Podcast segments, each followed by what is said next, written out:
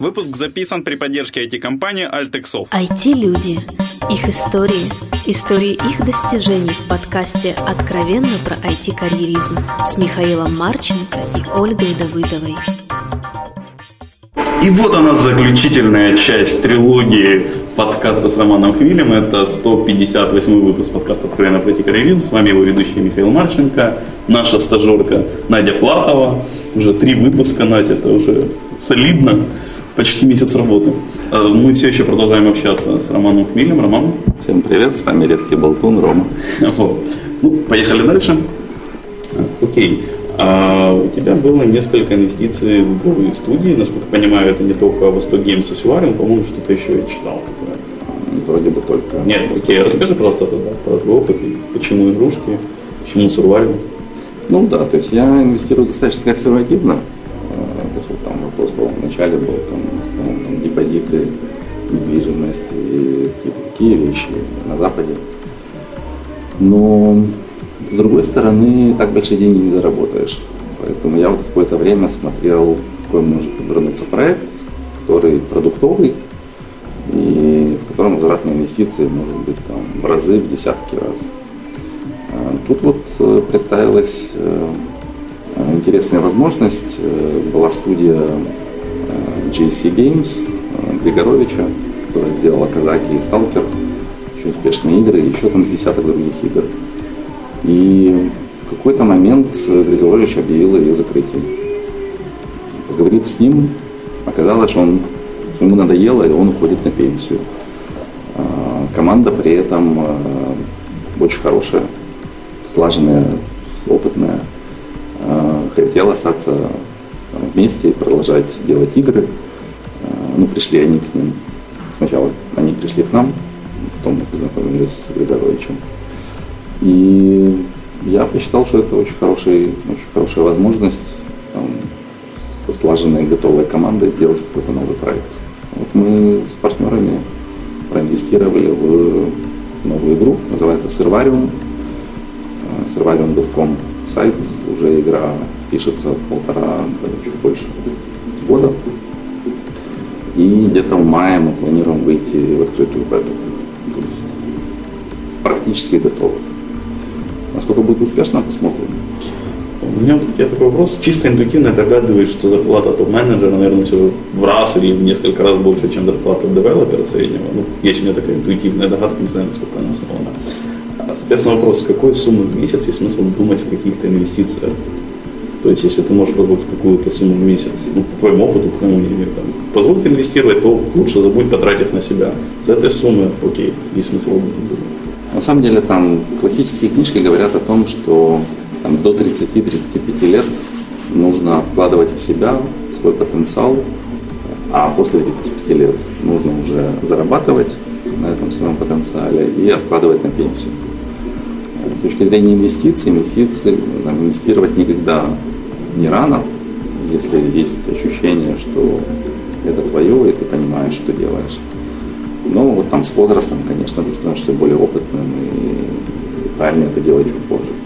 Сначала немножко поработать в индустрии, там что-то понять о бизнесе, потом уже что-то делать своему. С какой суммы дохода можно инвестировать? Да вот мой пример показывает, что просто все, что было, там с нулевым доходом инвестировал и только потом начал зарабатывать. Ну, смотрю, по-моему, десятку ты говорил, что ты инвестировал. Ну да. Но вот это был момент, когда у меня дохода никакого не было. У меня были сбережения, которые я инвестировал. А вот если вопрос в том, что ты работаешь в компании, где ты получаешь десятку, стоит ли начать инвестировать пятерку, риски больше, потому что ты -то продолжишь работать там, а пятерку будешь куда-то складывать, кому-то давать, управлять этими деньгами не будешь, сам вовлекаться будешь мало, и ты прогоришь скорее, либо, ну, чем если ты будешь заниматься чем-то сам. То есть, если инвестировать, то лучше все-таки уйти и заняться этим сфокусированно. Ну, я при этом, поскольку я не хочу растить компании с нуля, да, я там не интерпренер, э, то я инвестирую пассивно. В результате мы создали с партнерами фонд, Восток Ventures называется, который инвестирует деньги в эти проекты. Дальше под ним есть компания Восток Games, которая инвестирует только в игровые проекты. Вот я дал деньги в Восток Ventures, и дальше есть игровой проект, в который мы инвестируем. Я пассивный инвестор, я раз в месяц прихожу на совет директоров или инвесторов и смотрю, что там с моими деньгами происходит. Пока радует. В продуктовых проектах э, скорее нервирует, потому что вот пока продукт делается, год полтора-два, пока он не hit the market, hit the road, Jack, э, не, вообще не понимаешь, хорошо у тебя что-то, плохо ли. Ну, ты же какие-то версии бета сервариума видел, правильно? Да, я при этом ничего не понимаю в играх, я сам не а, играю вообще. Я хотел спросить, ты кажется, не лучше играть сам или нет, когда она выйдет? Скорее нет, чем да. То есть я вообще не играюсь по жизни. Поэтому я вот сижу, и мне пока игра не запустилась, и я не вижу, что прибыль есть, я скорее нервничаю, чем а, видно, что команда хорошая, видно, что они там пишут, видно, что оно все там вроде красиво и хорошо, и все там, кто из этого сегмента эксперты, говорят, да, тема правильная. Но только испытание жизни покажет. Только профит на счет покажет. Да, да. банковский счет покажет. Окей, э, на рынке Украины много, ну сколько у нас получается, 5 или 6 крупных очень аутсорсеров, да, там вот тысячи человек. Нет, ну, тысяча, наверное, десяток, а двух тысяч штук пять. А, но, ну, допустим, конкретно за Харьков, за Львов и там Киев знаю меньше, но в Харькове компании там от 50 до там, 300 человек, ну не то чтобы до жопы, но много очень. Какие ты видишь перспективы развития этих компаний? Их сидят, то есть вот в Львове я знаю несколько историй, когда там, ну, не то, что прямо отжали компанию, но очень целенаправленно и большая компания съедала более маленькую. И такая история не одна в Львове есть. Про Харьков такой не знаю, вот какой ты тренд видишь в этом направлении? Да, безусловно, им будет сложно выжить. А, потому что крупные компании, если есть заказы, способны нанимать 100-200 человек в месяц. Ну, вот там, когда в циклами пиковые времена, мы по 100-150 человек нанимаем легко. И откуда они берутся? Понятно, что мы пылесосим остальные компании. Не, не какую-то целенаправленную, мы там гребем очень много людей. И если мы сейчас создадим условия в Украине, в которых темпы роста еще возрастут, а, там выйдем с 30% среднего роста индустрии на 50-60%, а, то крупные компании начнут пылесосить еще быстрее. Покупать, продать компанию вот такого размера на сегодняшний день уже нереально. То есть если мы когда продавали бонус стек, у нас было 400 человек, и valuation был там 2 к то на сегодняшний день valuation компании очень низкий будет. Потому что если Сиквел может нанять 100 человек в месяц, стоимость найма 1000 долларов за голову, компания 100 человек мы оцениваем в 100 тысяч. Ну, давайте накинем, что это 150 тысяч долларов. А при этом, если считать по revenue, то 100 человек дают тебе 4 миллиона, 400 ну, тысяч в месяц. Ну, если 100, 5 миллионов в год, evaluation должен быть где-то 10 миллионов долларов. А мы готовы за него заплатить 150 тысяч долларов. Да, и вот собственник смотрит, что когда-то компании продавались такие по 10 лямов, а ему предлагают 150-200 тысяч. У него там в голове не сходится, и он не продает. Покупать нам не интересно уже. То есть э, вот те компании покупались в свое время, потому что заходили глобальные игроки, им стартовать с нуля неинтересно. Вот и там зашел в Украину, покупал пару компаний, чтобы набрать критическую массу. Ubisoft купил пару компаний, Global Logic купил пару компаний. СССР вот рос органически. Купил компанию. Да. Все Да. Но вот да, когда ты заходишь в новый рынок, с нуля очень тяжело расти. Он открыл офисы в нескольких маленьких городах, там Донецк, Винница. А, жители Донецка на тебя могут обидеться. С точки зрения IT, да, там маленькие очень сложно там расти, потому что людей мало, конкурентов даже нет, пылесосить некого, и это все растет очень медленно. Нужна экономия на масштабе, нужен скейл. Ну, вот такая ситуация. Поэтому что ждет эти компании? Им нужно либо найти способ вырасти там, до тысячи двух, а, можно растить компанию на IPO, но тогда нужно выйти на уровень 200-300 миллионов долларов оборота годичного – либо сюда, если мы там будем ближе к Евросоюзу, вот это вот возможность, которая есть, начнут заходить э, те глобальные игроки, которые до сих пор боялись тут работать. Потому что на самом деле вот те аутсорсеры, которые зашли, это не компании первого эшелона, это прокладки между там, Apple и разработчиками здесь. Поскольку Apple боится легальных рисков в Украине, то он сам их не нанимает. Он их нанимает через там, GlobalLogic, а те нанимают уже там, управляя рисками какими-то в этой стране. И если эти риски снизятся, вот Шеремета заявляет о том, что за пять лет цель правительства, если ему удастся прожить такое время, цель правительства вывести Украину в десятку по рейтингу а, простоты ведения бизнеса. То есть налогов там сейчас сократят до 8 количество налогов. Администрирование упростят, налоги снизят и там по всей Украине. Коррупцию борют, там, юридическую систему выстраивают. Если это будет сделано, если мы будем в десятке, двадцатке, сюда зайдут все, кто зашел в Польшу. В Польше есть и IBM, и Google, и Apple, и есть первый эшелон, так называемый Tier 1 компании, Tier 2, ISV, Independent Software Vendors. А, продуктовые компании, разработчики софта, на которые работают аутсорсинговые компании. При этом аутсорсинг не исчезает. ПИПАМ тот же есть в Польше, он там тоже делает какие-то заказы, но те компании заходят сами. Когда они будут заходить сами, они будут покупать. Они будут покупать очень профильные нишевые компании, поэтому вот очень важно, мне кажется, спозиционироваться в каком-то узком сегменте. Например, там embedded э, встроенные системы для автомобилей, либо для каких-то чипсетов графических. Тогда NVIDIA, когда будет заходить в Украину, она увидит, о, 50 человек, которые крутые в предметной области конкретной. Чипсеты для графических процессоров. Вот, купим. То есть нужно сейчас заточить эти компании под конкретного покупателя. Понятно. Э, ты как раз упомянул рост компаний в маленьких городах. Вот опять же, недавно ты назвал, когда мы пили кофе перед этим, скорее с Ливом, э, Сиклум зашел в маленький город Львов, где очень большая конкуренция, особенно с крупными игроками. Зачем, что, какие результаты вы ожидаете, насколько она такие перспективы, потому что конкуренция здесь не кислая, насколько я понимаю. Ну, заходить мы не собирались. Нас случайно офис Топхопа открылся, да? Нас изнасиловал заказчик. Нас появился клиент, который э, национально сведомый. Э, он сказал только э, на Западной Украине офис, причем сначала требовал в селе, так Винница, Западная Украина как раз. А, ты решил офис? Ну, не, не, совсем Западная Украина. Требовался офис в том селе, где родился собственник на Западной Украине. Но мы сказали, что это, конечно, возможно, но вот в перспективе начать лучше все-таки во Львове. А, еле уговорили.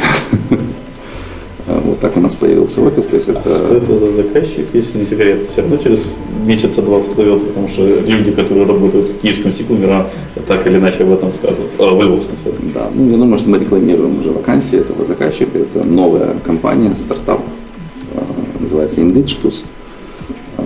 Это дата-центр инновационный, который строится в Швейцарии, в горе. А команда, которая работает в Украине, пишет софт, который будет управлять всем этим железом. У них в том, что Google и Amazon строили свои дата-центры 5-10 лет назад на старых технологиях. Сейчас, понятно, и железо, и софт бежит очень быстро, поэтому у них идея в том, что построив современный дата-центр сегодня, у них будет там, на 30-40% выше эффективность, они смогут очень хорошо конкурировать. Плюс сейчас европейский рынок закрывается от американского, рынок обмена данными, хранения из-за данных. NSA. Да, из-за, из-за Сноудена и того, что да, Штаты шпионят очень активно. Европейцы приняли решение все данные и обмен почты электронной и так далее сконцентрировать на территории Евросоюза. Поэтому, опять же, хранилище данных в Европе для европейских компаний будет очень востребованы. Они все сейчас мигрируют данные из Штатов в Европу. Вот такой стартап, уверен, что он будет очень успешным. И наша команда пишет софт. Ну, то, что это еще и наш основатель, очень приятно. Это да. из той первой волны, которые успешны да, мигранты. Заработали деньги и инвестируют в IT. Окей. А у меня еще был вопрос про образование. Как ты думаешь, исходя из своего опыта, то, что ты видишь по рынку, с какого уровня, опять же, компании начинают, стоит начинать вот, э, активности про образование, которые ты там, например, упомянул, да, то есть сотрудничать с вузами совсем. Твоя представление? Мне кажется, с самого начала. Э, то есть можно покупать готовых людей с рынка, это в два раза дороже, чем вырастить людей.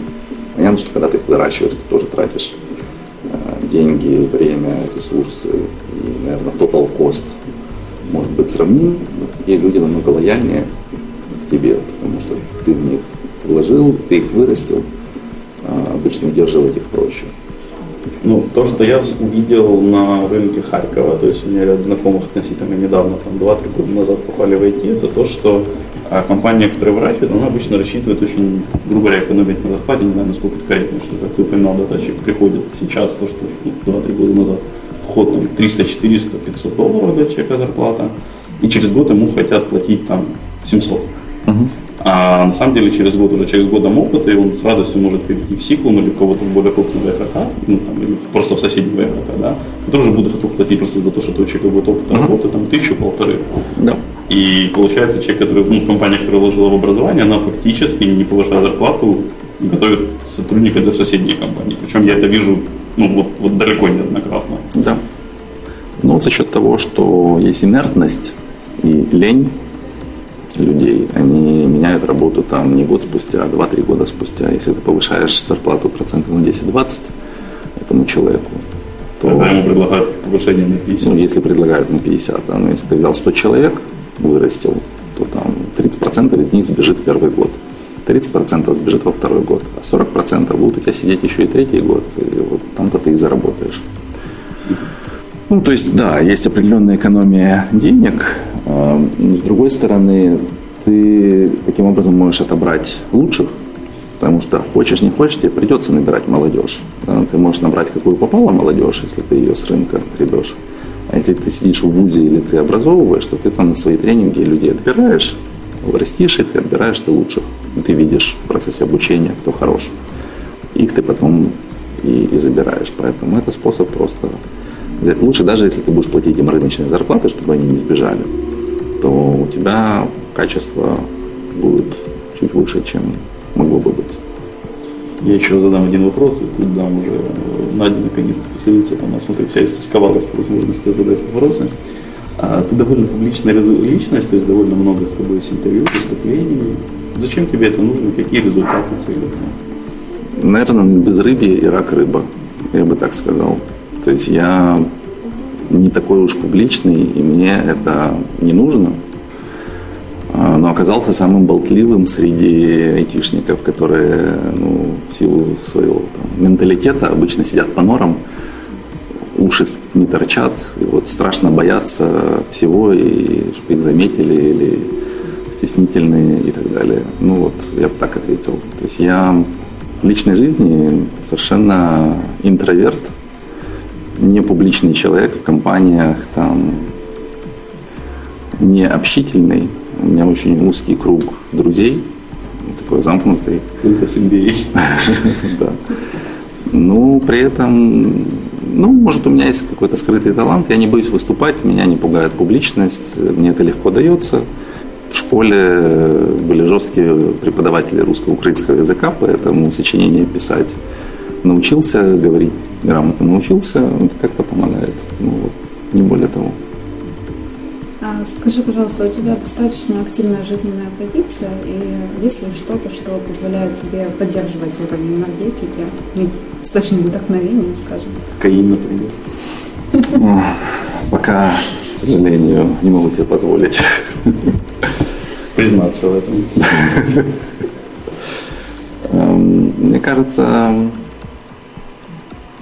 самое главное – это заниматься вещами, которые тебя вдохновляют. Вдохновение – это та энергия, которая тебе, ну, это вот не физическое, это какое-то другое качество энергии, которое тебя заряжает. Надо делать то, что твое, то, что тебе нравится, то, что вдохновляет. Тогда у тебя ты стены прошибешь. Да, вот как люди трансформируют мир. А вся история человечества – это трансформация этого мира, это достижение невозможного. И мы иногда сидим и думаем, блин, ну как это там Эйнштейн мог придумать эту штуку, а как это там автомобиль придумали и так далее. На какой энергии, вот откуда эта дурь у людей бралась? Это просто их что-то перло. Э, или чем-то стимулировались, да. Но вся история человечества это там хотели летать, да, потратили 3000 лет, ну, там, летаем, уже не замечаем, что, что мы это делаем. То есть это все возможно. И вот мой такой рецепт по жизни искать себя, искать это вдохновение, которое либо э, идет изнутри, вот тебе чего-то сильно хочется, ты мечтаешь об этом, но это там никак не связано с твоей профессией. Надо бросать эту профессию, потому что жизнь очень короткая штука. Тебе, чтобы чего-то добиться, нужно потратить лет 10-20 э, часто. Если это что-то серьезное, сложное, если это мечта, то мне нужно положить кусок жизни. А, это время. И таких вот мечт ты, наверное, за жизнь можешь реализовать 2-3. А, некоторым удается больше, но это супер. Можно попробовать это крутые люди. компаний. Да. Реализовать из них хотя бы две. Да. Ну, это крутые люди. Но надо просто туда срочно бежать, иначе ты потом будешь просто жалеть или проживешь скучную жизнь. А если ты занимаешься тем, что тебя вдохновляет, то это такая энергетика. Как это работает, я не знаю, мистика, да, мы все там а, об этом думаем. Для тебя, естественно, выходить за границы собственного комфорта, правильно? Я такой же ленивый человек, как и многие другие, это дается нелегко. Но вот то, что я почувствовал, а, вот для меня этот инсайт был в Штатах, когда я приехал в идеальное место и был несчастлив. Вот это был, было большое открытие. Я понял, что если я делаю что-то не то, я не буду счастливым. С тех пор я ищу вот эти вещи, потому что остальное не имеет значения. У меня там была куча денег, отличная страна, нарядная жизнь, особенно там в 23 года, это срывает крышу. И когда это все не вставляет, ну, я год разбирался с тем, что происходит. Слава богу, было классическое физмат-образование, удалось разложить все по полочкам, помедитировать, э, ну, вот так. Окей. Скажи, пожалуйста, еще удается ли соблюдать баланс между семейным, личным развитием и профессиональным? Нет, не удается. Точнее, этот баланс всегда, находиться. мне кажется, сколько бы... Потому что на конференции с женой этот баланс всегда ставовый. Вот не всегда, и, и точно можно было бы провести время все-таки с женой, а не на конференции. Да, и когда ты любишь человека, всегда мало. Эм, поэтому я бы скорее нет, чем да.